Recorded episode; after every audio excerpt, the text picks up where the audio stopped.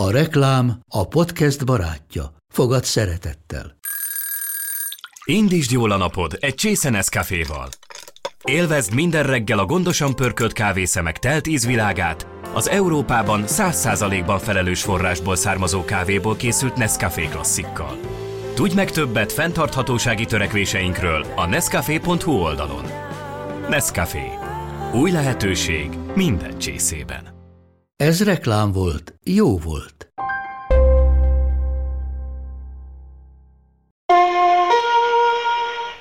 Szíveskedjenek vigyázni, az ajtók záródnak. A Moszkva tért következik. A Moszkván vártuk a buli címeket minden szombat este. Itt volt mindenki a környékről, aki kicsit is jófejnek gondolta magát.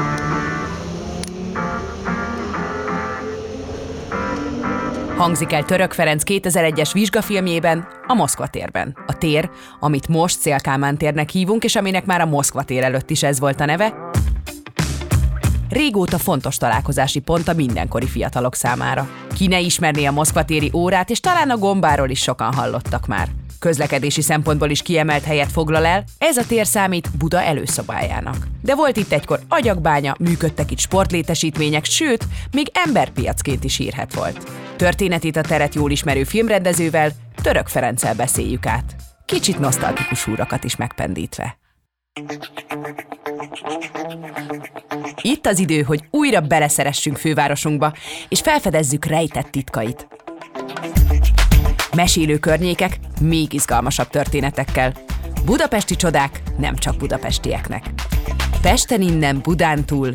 Induljon a Love Budapest podcastjének második évada az Index támogatásával. Velem, Morcsányi Elzával.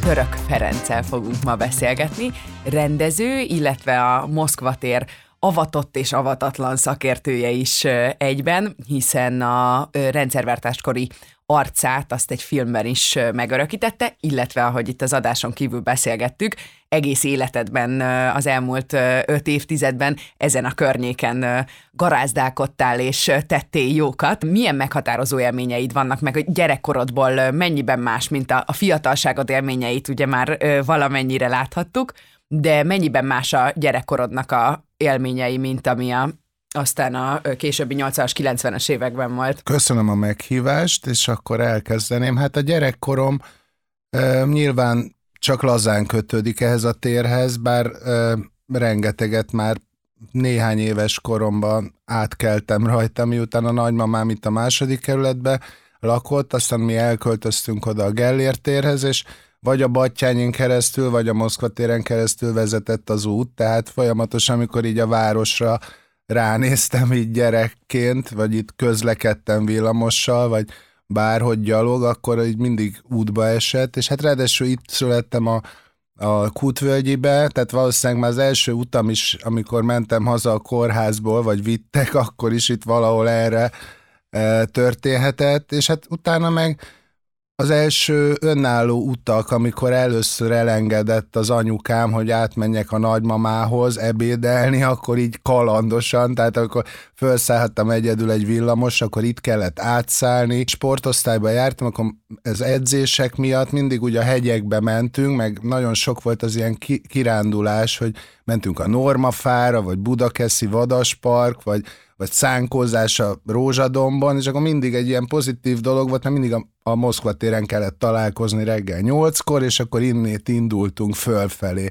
Azért ebbe később, amikor mentünk ezekre a buli címekre kamaszkoromba, ami a, hát a filmben, a, a uh-huh. diplomafilmemben, a Moszkva térben is szó van, tehát hogy, hogy egy kicsit ez a kirándulás hangulat is benne volt nekem, hogy mindig itt találkozunk, aztán megyünk valahova, főleg fölfelé a hegyekbe, és akkor eh, hát nyilván más céllal, mint hogy hat éves koromban ugye a, a óvónénivel, vagy a tanítónénivel. Kalandot meg, kerested mindenkorban, nem? Tehát Igen, ez is ilyen, ilyen kirándulós volt. Most arra ugye azért nagyon megváltozott, kicsit olyan logikusabb, átláthatóbb lett. Gyerekkorodból van arról emléket, hogy mennyire ö, veszélyes ezen a helyen át? Tehát, hogy a gyalogos forgalom az azért nagyon ö, ö, későn lett igazán kiépítve. Most, amikor 10 perce jöttem át a téren, most nekem hasonló problémáim vannak, bevallom, tehát hogy a villamos az nekem mostanában még közelebb jön valahogy ott a hatos, ahol fordul, ott én mindig megijedek, és félek, hogy ott nincs egy zebra, amikor oda uh-huh. hátra áll. Tehát régen azt hiszem, hogy ott az a, a, volt az a félkör, ami a, a filmem elején is van, hogy ott bekanyarodik a villamos oda, ahol a telefonok vannak, vagy régen a gombák voltak, meg az, az a könyvárus, meg az a hamburgeres, akkor egészen odáig bejött a villamos, de az el volt zárva, ugye egy ilyen kis szigettel, meg korláttal, tehát az nem volt annyira veszélyes.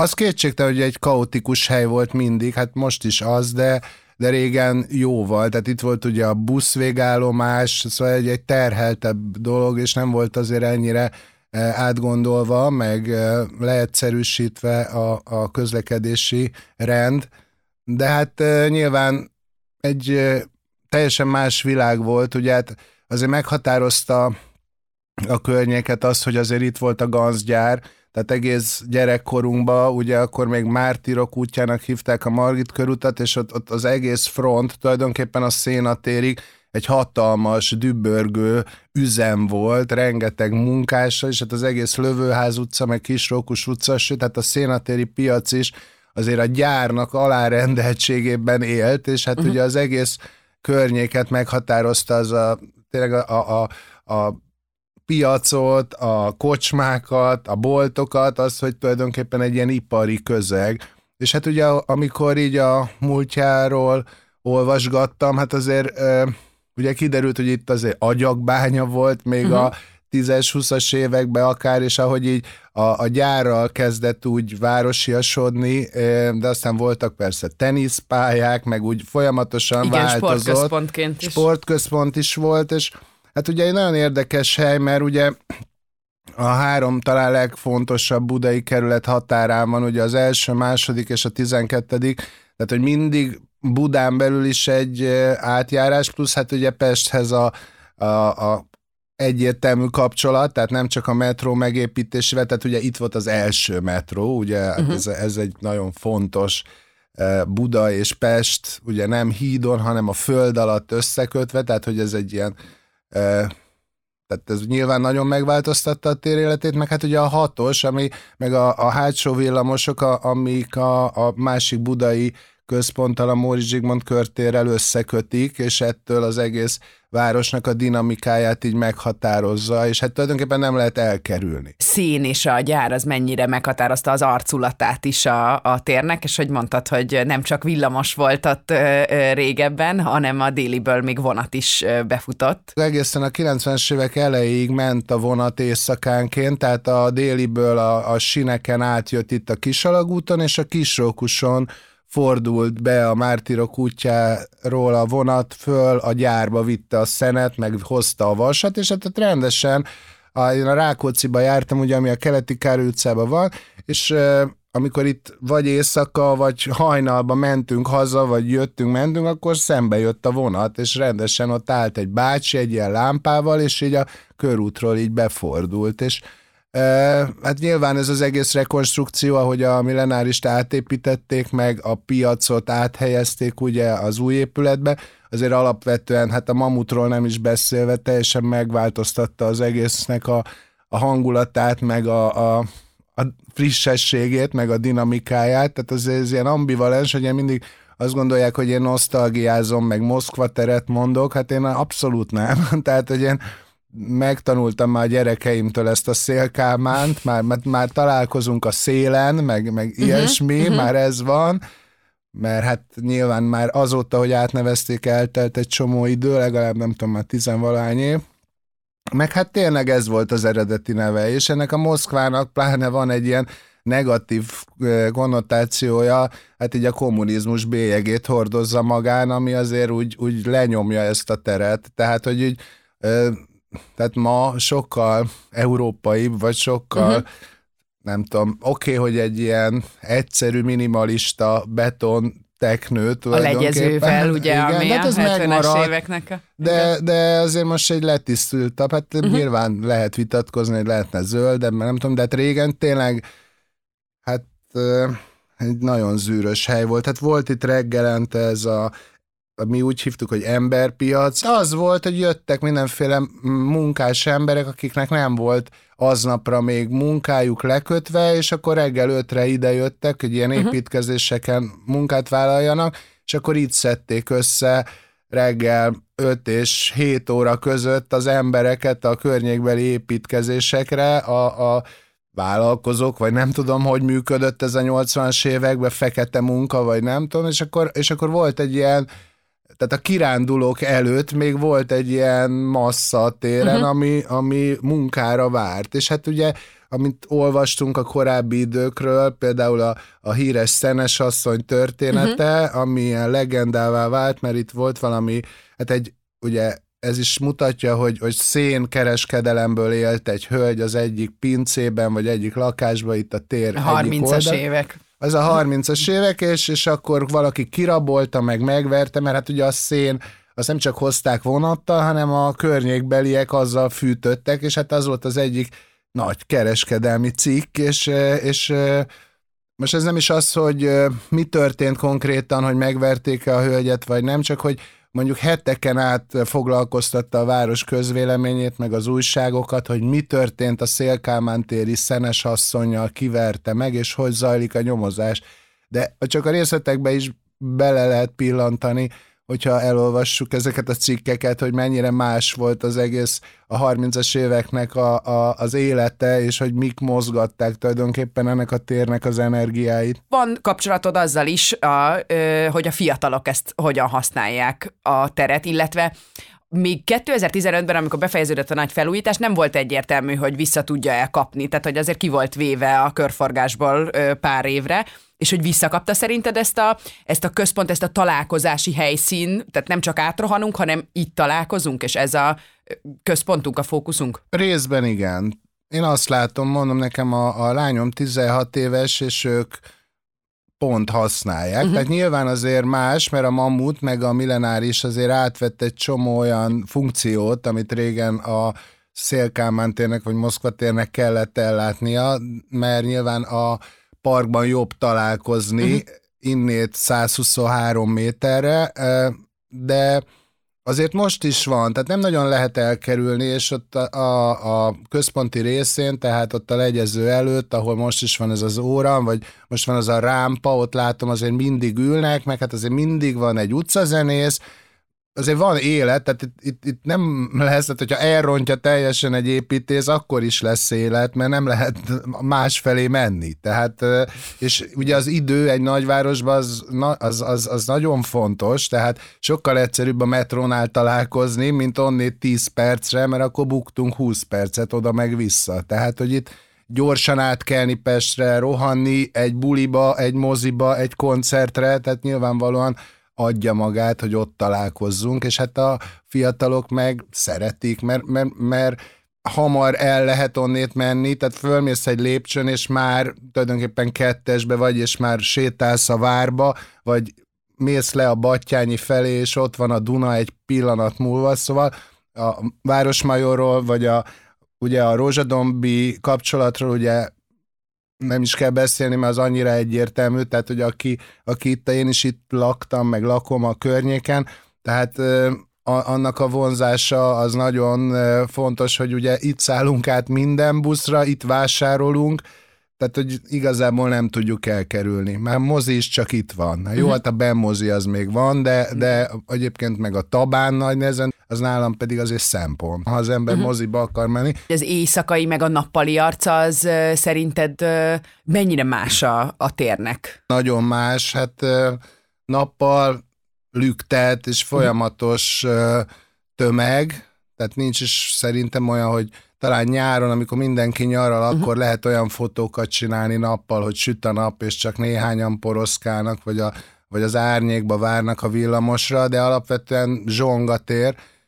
Hát éjszaka, meg hát nyilván teljesen ilyen üres, és, Ja, és, igen? és Tehát, igen, hogy akkor hát nincs amikor ez így a- jövök haza, uh-huh. nem tudom, évfél körül, vagy, vagy a utolsó metró környékén, akkor már csak egy-két ember uh-huh. van, viszont hát ugye az új uh, beach, vagy ugye uh-huh. ott, ott Igen, fönt van a, a korzó, kérdezni. ugye, hát egyfelől az nagyon jó lett, hogy ott megduplázták a járdát, és akkor ott a, a hamburgeresek is ny- megnyíltak, meg a kajáló, pizzéria, török büfé, Meki, meg nem tudom, Zing, ott, ott van egy ilyen nagy kajáló fra- faktor, uh-huh. kicsit tényleg úgy, mint egy ilyen tengerparton, vagy a Balatonparton, hogy és akkor utána meg van a bulizós rész, uh-huh. hogy átmész az ebrán, és akkor tér, eh, hát ott a külső részén, ugye nem de bár, sárkány, 101, easy, Easy, minden, igen. És az már tényleg ott már mindent megtalálsz, hogyha az éjszakai életet a uh-huh. keresed, ami nekünk nagyon nem volt régen, tehát mi ezért mentünk házi buliba, mert nem volt nem de bár, meg nem volt easy, vagy nem tudom, mert ma azért ezek is eh, betöltik azokat a funkciókat, amik, a, a, a, amiket annó mi kerestünk, és hát azért, ha nem is teljesen hajnalig, de azért azért minden nap van ott a térnek azon a részén egy olyasmi éjszakai élet, ami, ami régen volt, vagy ami, ami, uh-huh. ami folyamatos, tehát hogy szól a zene, meg vannak haverok, Meg, meg, vannak opciók, hogy hát meg hova menjen az ember. környékbeliek, hát meg a környékbeliek járnak le nagyon uh-huh. sokan. Pestről vajon hoz ez embereket, hogy ilyen jól kiépült ez a plac, vagy ez alapvetően a helyieknek a parti helye? Leginkább a helyieké egyébként, tehát ahogy én így ismerem a társaságot, meg így az embereket, de nagyon sok barátom, ismerősöm, tanítványom jön át, amikor tényleg van egy olyan program, vagy, vagy egyáltalán találkozni akar a budaiakkal, mert már egy kicsit unja, ami be- bent van a turista negyedbe, vagy a, ott a romkocsmák környékén, és tényleg egy taxival, vagy egy metróval itt van öt perc alatt, és, és itt meg egy kicsit olyan, hogy mondjam, hát nem is azt mondom, hogy vidékiesebb, vagy olyan nyugisabb, De olyan vagy nyugisabb, olyan aha. village, tehát itt uh-huh, azért, uh-huh. szóval ez nem a turista Igen, mainstream. igen. Nem, de bár ugye egy ö, alap ebben, tehát hogy ők sokkal előbb érkeztek meg, mint mindenki más körülöttük. A nem, de bár meg a Meki, azt hiszem ők a két, a két nagy klasszik, amire lehetett számítani. És hogy vajon ez mit tette lehetővé, hogy ezek a helyek így egymás mellé kialakuljanak, és itt egy ilyen élet fel, erre, erre van valami ötleted, hogy ez mitől alakult így ki? A felújítás az nyilván nagyon sokat segített. Tehát az, hogy szélesebb lett a járda, és ki lehetett tenni a teraszokat, és a, az, az, az nagyon, egy kicsit ilyen, hogy mondjam, ilyen Horvátország vagy Olaszország hangulat lett, és olyan m- megszűnt ugye ez a busz megálló, most is van természetesen, csak az ügyesen van megoldva. Nyilván a nem, de bár az mind zene ízlésében, meg mind kulturális networkében az, az egy olyan hely volt, és a mai napig az, hála Istennek, ami, ami szervezi azért a, a, az uh-huh. embereket, meg az egy találkozási pont, és ott tényleg lehet beszélgetni, meg ismerkedni. Kicsit átmenet a házi buli meg a szórakozó hely Igen. között, nem? Nekem olyan érzésem Igen, van. igen, és hát így azért nagyon megbízható, tehát, uh-huh. hogy tudjuk, hogy mire lehet nagyjából számítani, és azt azért rendszeresen hozza. Az, hogy ez, ez hogy vált tulajdonképpen ilyen negyeddé, az, az, hát ez a, ugyanaz a dinamika, mint mondjuk a Rádai utcába, vagy akár a Liszt Ferenc téren, hogyha már még egy hely nyílik, vagy még egy harmadik, akkor aztán nem az van, hogy elveszik egymástól a, a közönséget, hanem megtriplázzák, mert, mert akkor már mindenki tudja, hogy na jó, hát ha az nem jó, akkor átmegyek a másikba, akkor, és akkor és akkor létrejön egy ilyen utca, ahol folyamatosan cirkulálnak az emberek egyik helyről a másikra, vagy éppen előtte állnak. Tehát most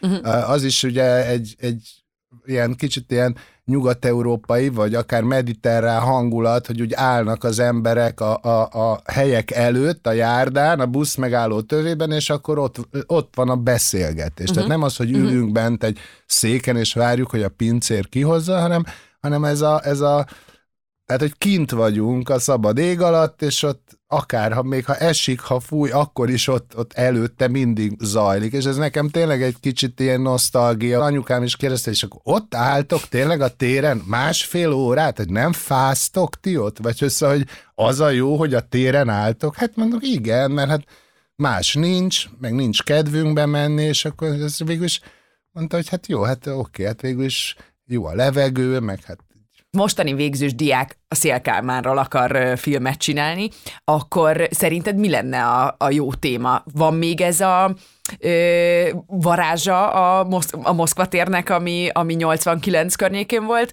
vagy most azért ez már egy sokkal ö, komplexebb téma lenne? Nyilván van, és mindig is lesz, tehát az, hogy melyik időszeletet ragadjuk ki, és próbáljuk egy helyszínen elmesélni a történetünket, tehát az, az, az személyes kérdés, tehát a történetek azok ma is megtörténnek, az emberek ma is találkoznak, nyilván engem is mindig kérdeznek, hogy jaj, hát miért nem csinálom már meg a Moszkva tér 2-t, vagy a Szélkálmán tér című filmet, és mindig mondom, hogy hát azt majd egy tanítványom, vagy valami uh-huh. fiatal, remélem majd egyszer megcsinálja, vagy valami hasonlót, de egyébként volt olyan vizsgafilm, ami foglalkozott ezzel, és uh, nyilván én is nézem, hogy hogy használja ugyanazt a helyszínt, hogyan uh, építi be azokat az információkat, amit már eleve mi, mindenki tud, és ahhoz képest most az egyik uh, lány forgatott egy rövid kisjátékfilmet, és ő pont úgy fogta meg, hogy ő a kertvárosban él, és neki mindig a, a a Szélkálmán tér volt a kapu a nagyvárosba, és mindig szorongott, és mindig úgy, úgy kereste a, a kapcsolatokat, de mindig úgy érezte, hogy egyedül van itt a nagy tömegben, és úgy, úgy teljesen más, hogy mutatta uh-huh. meg ugyanazt a helyszínt, tehát, tehát ahányan vagyunk, annyi történet adódik. Több olyan filmed is van, amiben a meghatározó háttér az adott város, ez senki szigetében, vagy interjút olvastam veled, és abban nem pontosan idézlek, de hogy igazából a, a sztori, a, a zenék, a hangulatok, azok mind fontosabbak annál, mint hogy Budapestnek te most a szép snitteket készíts róla, és jó arcát mutasd. A Moszkva térnél mennyire volt? Tehát, hogy ott mennyire volt a, a tér is főszereplő, vagy ott is inkább csak egy ilyen ha, aláfestő ként szerepelt. A tér az mindig meghatározó, szóval amikor oktatjuk is a filmet, vagy ha készítjük, hát a, a, a történet, a helyszín és a szereplők. Nagyon fontos volt, tehát, tehát sem az, hogy a, a logisztikája, vagy a topográfiája egy történetnek, de te, amikor én forgatókönyvet írok, akkor, akkor helyszínre írom. Tehát, uh-huh. tehát nem az van, hogy én elképzelek valamit, és akkor utána keresek utána a helyszínt, hanem tényleg ö, megtanulom a helyszínt kívül-belül négy dimenzióban, és a, arra szervezzük a jeleneteket, és ilyen szempontból ö, nagyon fontos, hogy hol játszódik egy film.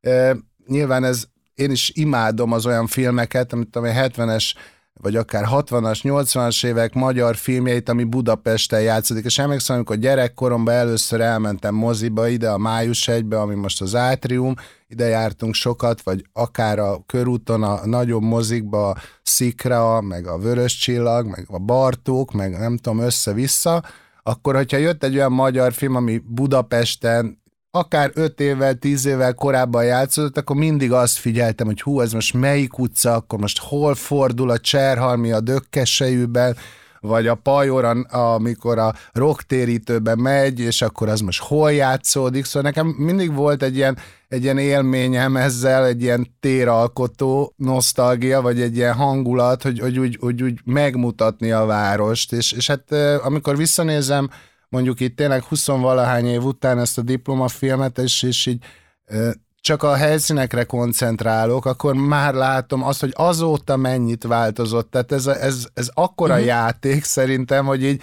hogy így mondjuk 20 évvel később megnézed a Gellért füldöt, vagy a Szabadsághidat, vagy a, a Moszkva teret akár, ami ugye Szélkámán, hogy, hogy, hogy, hogy úgy látod az időt tulajdonképpen úgy manifestálódni, hogy ez most itt tényleg megváltozott, és már sose lesz olyan, mint régen. Én emlékszem, hogy amikor a 2000-es években mi elkezdtünk ott bandázni, és akkor megnéztük a Moszkva térfilmet, és hogy teljesen legitimizálta az, hogy ja, hát akkor ez nem csak a mi Moszkvánk, hanem akkor ezek szerint egy, ez egy fogalom már, és őszintén szóval mi nagyon büszkék voltunk magunkra, hogy mi egy olyan helyre járunk, amiből már film is készült, És ez a kérdésem felé, hogy ugye abszolút a, a 60-as, 70-es években a, a Kalev Galerik, erről rengeteg ö, ö, dokumentumfilm, ugye Kisfali Andrásnak többek között a 90-es években dokumentumfilm, újságcikk hasonló született. Ti tisztában voltatok ezzel, illetve éltétek valamennyire ezt a ö, hagyományát a térnek? Mi voltunk a kicsik, tehát amikor mi elkezdtünk járni a, a Moszkva térre, akkor az idősebb generáció, tehát mi a 70-es években születtünk, de akik a 50-es, 60-asban uh-huh. születtek, azok még jártak, tehát mi ismertük őket. Uh-huh, vagy, nem vagy, volt egy ilyen váltás. Hát nem volt, mert folyamatosan, tehát hiába voltak ők 40 évesek, mi meg 20 évesek, ők is ott találkoztak, és nyilván többet tudtak a világról, vagy másként gondolkodtak, meg nyilván a nálunk 10-20-szal idősebb generáció azért ugye tényleg 56 után született, végig a kommunizmusban élt, sokkal keményebb volt mondjuk az ellenállás, tehát tudom, hogy azért egy moszkvatéri galeri az akkor hát törvényen kívülinek számított, igazoltatások voltak, tehát az egész egy, hát meg a, meg a környéken azért nagyon nagy kultusza volt a, a, az ellenállásnak, tehát a szénatéri 56, meg egyáltalán a második világháborús ö, események is azért a, a környéket mindig is azért, hogy mondjam, átpolitizálták, vagy a történelemnek a bélyeget, tehát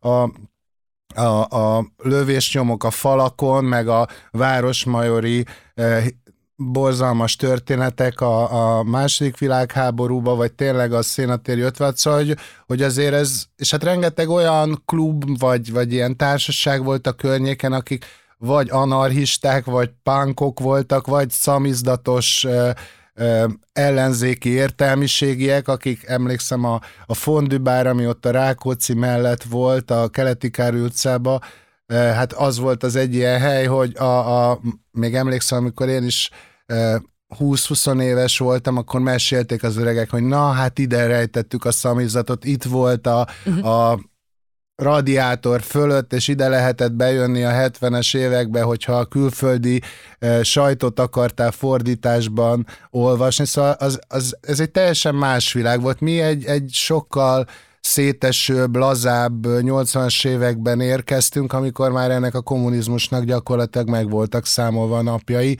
és egy ilyen elég dekadens korszak volt, és hát mindenki érezte, már MTV-t néztünk, meg már Queen koncertre jártunk, már utaztunk Ausztriában, meg Párizsban, meg Hollandiába, tehát már úgy mindenki tudta, hogy ennek vége van, és hogyha jött egy rendőr, akkor már nem féltünk igazából, mert tudtuk, hogy már a rendőr is mást gondol. A Kádár már öreg volt, a Szovjetunió már széthullóban volt, tehát az egész hangulata annak a filmnek is, meg főleg ugye a 80-as éveknek azért arról is szólt, hogy egy nagy fellélegzés, és egy újnak a, a vára, várakozása, hogy na majd mi lesz, na majd hogy hogy lesz, és hát ez egy ilyen nagyon reményteli és nagyon pozitív időszak volt az egész városban, tehát hát Pesten is, tehát emlékszem a Mixát térrel, amikor a Tilos Hazán megnyílt, így a 90-es évek legelején, tehát akkor tényleg úgy éreztem, hogy hú, hát akkor most Amsterdamba vagyok. Uh-huh, tehát, uh-huh. hogy így valami történni fog. A 2000-es években, amikor forgattátok a filmet, lehetette a helyszíneket, az embereket ugyanúgy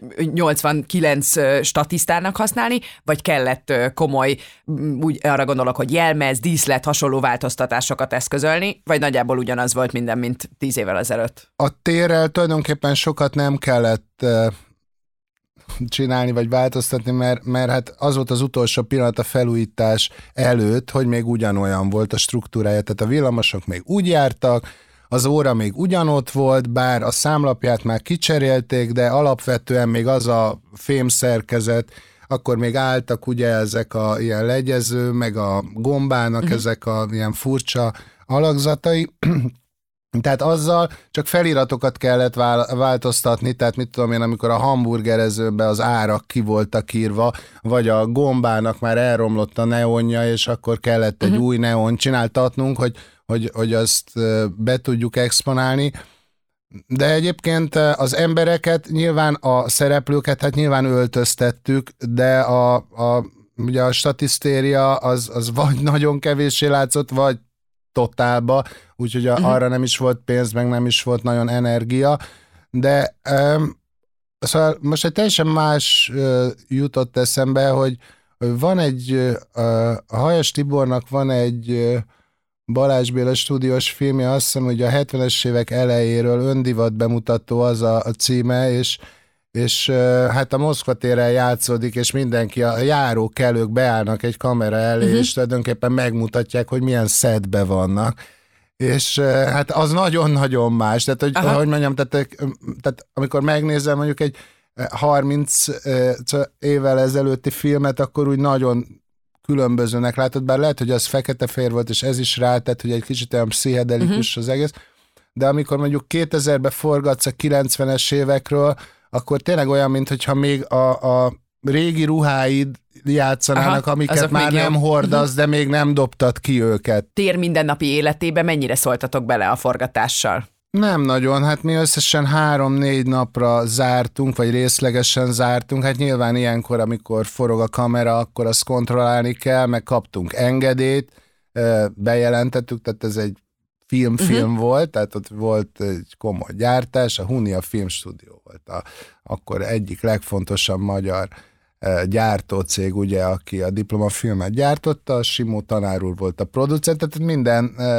mm, azért Tankönyv kontrollálva volt. Hát inkább az volt az érdekes, hogy a, a, a, amikor elkezdtük az első napot forgatni, akkor, akkor egy nagy kránnal, tehát egy daruval megcsináltuk azt az elsőt, tehát hogyha életem első filmje, akkor az életem első snitjének az első képével akartam kezdeni, hogy akkor legalább legyen az meg, és akkor onnantól, hát ha nem is lineárisan forgatunk, mert ugye egy gyártási tervet össze-vissza kell variálni több szempont szerint, de hogy akkor legalább az legyen meg, hogy tudjuk, hogy mi az első kép, aztán majd, hogy a vége mi lesz, az majd egyszer három hónap múlva talán megtudjuk. E, és akkor elkezdtük, ott építettük, nagyon izgultunk, a, a, és, és a, a, egyik nagy idolunk, a Pajor Tamás, a, aki a Neurotiknak volt az énekese, és akkor voltak Szantusz János tanár úr, aki csinálta a Rocktérítő című filmet vele, ráadásul egy kapcsolat is volt kettőnk között, mert nagyon szerettük ugye a rocktérítőt, és, és akkor már a, a, a Pajor megtért, és és ott énekeltek a hídgyűlisek ott a téren, és, és mi meg ott készültünk a, a Krára, a Garas Danival, és oda jött a pajor, hogy sziasztok, ti mit csináltok itt? És mondta, mondtuk, hogy hát mi forgatunk most itt egy játékfilmet a, a Moszkva térre, és akkor és akkor így kérdezte, hogy tényleg, hát mi is ide jártunk, és hát hogy te, és akkor így elindult fölfelé a kamera a, a, a garasdani, ilyen nagy 35-ös gép, és így félszemmel arra néztem, félszemmel így figyeltem a pajorra, ott készülöttünk, és akkor így a pajor így fölnézett, és így megáldotta a garas, tudod, így, így, Jaj, így na jó, Aha. akkor, akkor forgassatok gyerekek Aha. csak szépen. Aztán utána röhögtünk ezen a pajorral, meg ő is csinálta Moszkva térről egyébként egy eh, dalt később, uh-huh. és én csináltam hozzá a klippet így archívokból, meg úgy mm, emiatt így jó, jó kapcsolat is maradt a mai napig, de ez, ez tényleg egy kicsit ilyen mágikus volt, hogy így, hogy így megérkezett a, az előző generáció, Aha. aki mindent tud. Ez volt a Pesten innen Budántúl, a Villá Budapest podcastja az Index támogatásával. Az epizódot szerkesztette Wagner Gábor, a műsort Villá Budapest oldaláról Kovács Nóra, Zacek Ágnes és Tamasi Szilvia gondozta. A showrunner Orsós Lajos, felvétel és hangutó munka Kozma Ádám, kreatív producer Román Balázs, producer Hampuk Riárd. A felvételek a Beaton stúdióban készültek. Ha tetszett a műsor, hallgass meg a következőt, illetve az első évad részeit is, és értékelj minket öt csillaggal. Beaton A műsor a Beaton partnere.